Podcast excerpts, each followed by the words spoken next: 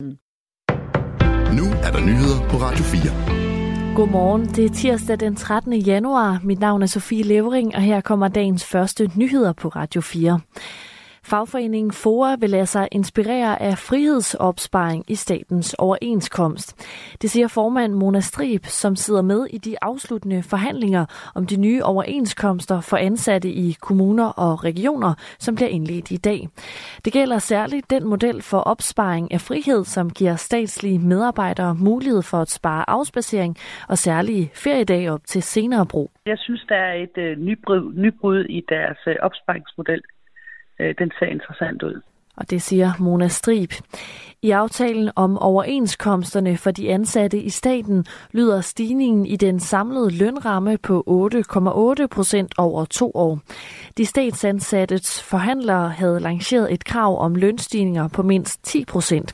Det var også lavere end det, Mona Strib havde kæmpet for. Vi går eller, altid efter at få et så godt resultat som overhovedet muligt, men vi ved godt, at øh, den overordnede ramme, der ligger, de øh, bliver den samme, som øh, der ligger på statens område. Parterne på det statslige område blev desuden enige om, at der sker en ekstraordinær lønforhandling i slutningen af 2025, hvis der har været en ubalance mellem den private og statslige lønudvikling. Det er vigtigt for Mona Strib, at der også kommer til at gælde kommunalt og regionalt ansatte, understreger hun. USA forsøger at forhandle en våbenhvile i Gaza på mindst seks uger som en del af en større aftale på plads. Aftalen skal også indeholde løsladelse af gisler. Det siger den amerikanske præsident Joe Biden på et pressemøde i det hvide hus med Jordans kong Abdullah. Jordan har gentagende gange presset på for en ubetinget våbenhvile i Gazastriben. USA har dog konsekvent nægtet at opfordre til sådan en ubetinget våbenhvile, fordi USA bakker op om Israels mål om at besejre Hamas. I stedet ønsker USA kortere pauser i kamphandlingerne med gisselaftaler. Sundhedsvæsenet bør vendes på hovedet, så størstedelen af patienterne fremover behandles tættere på deres hjem.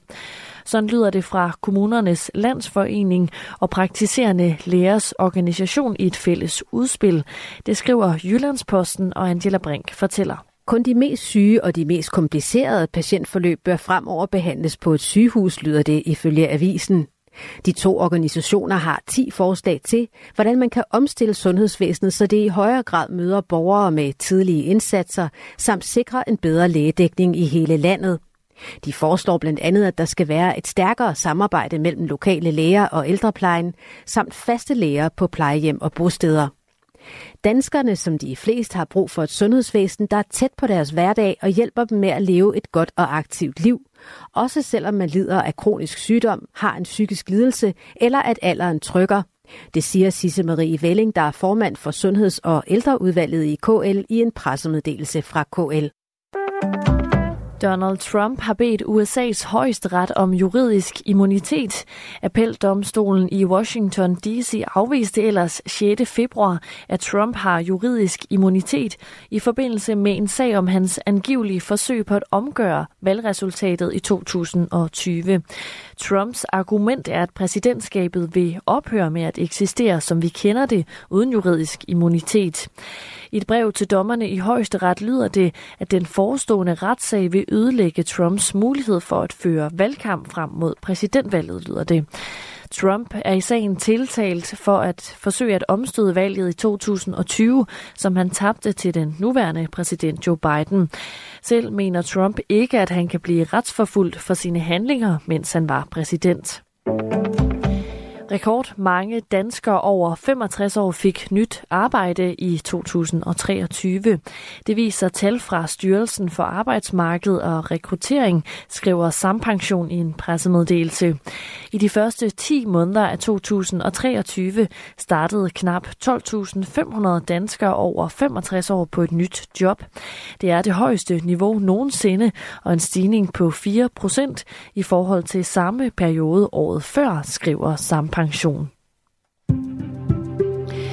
Skyet vejr med enkelte byer, men i løbet af dagen så skulle det klare lidt op med nogen sol og tørt vejr. Temperatur mellem 3 og 7 graders varme og en let til frisk vind fra sydvest. Det var nyhederne her på Radio 4.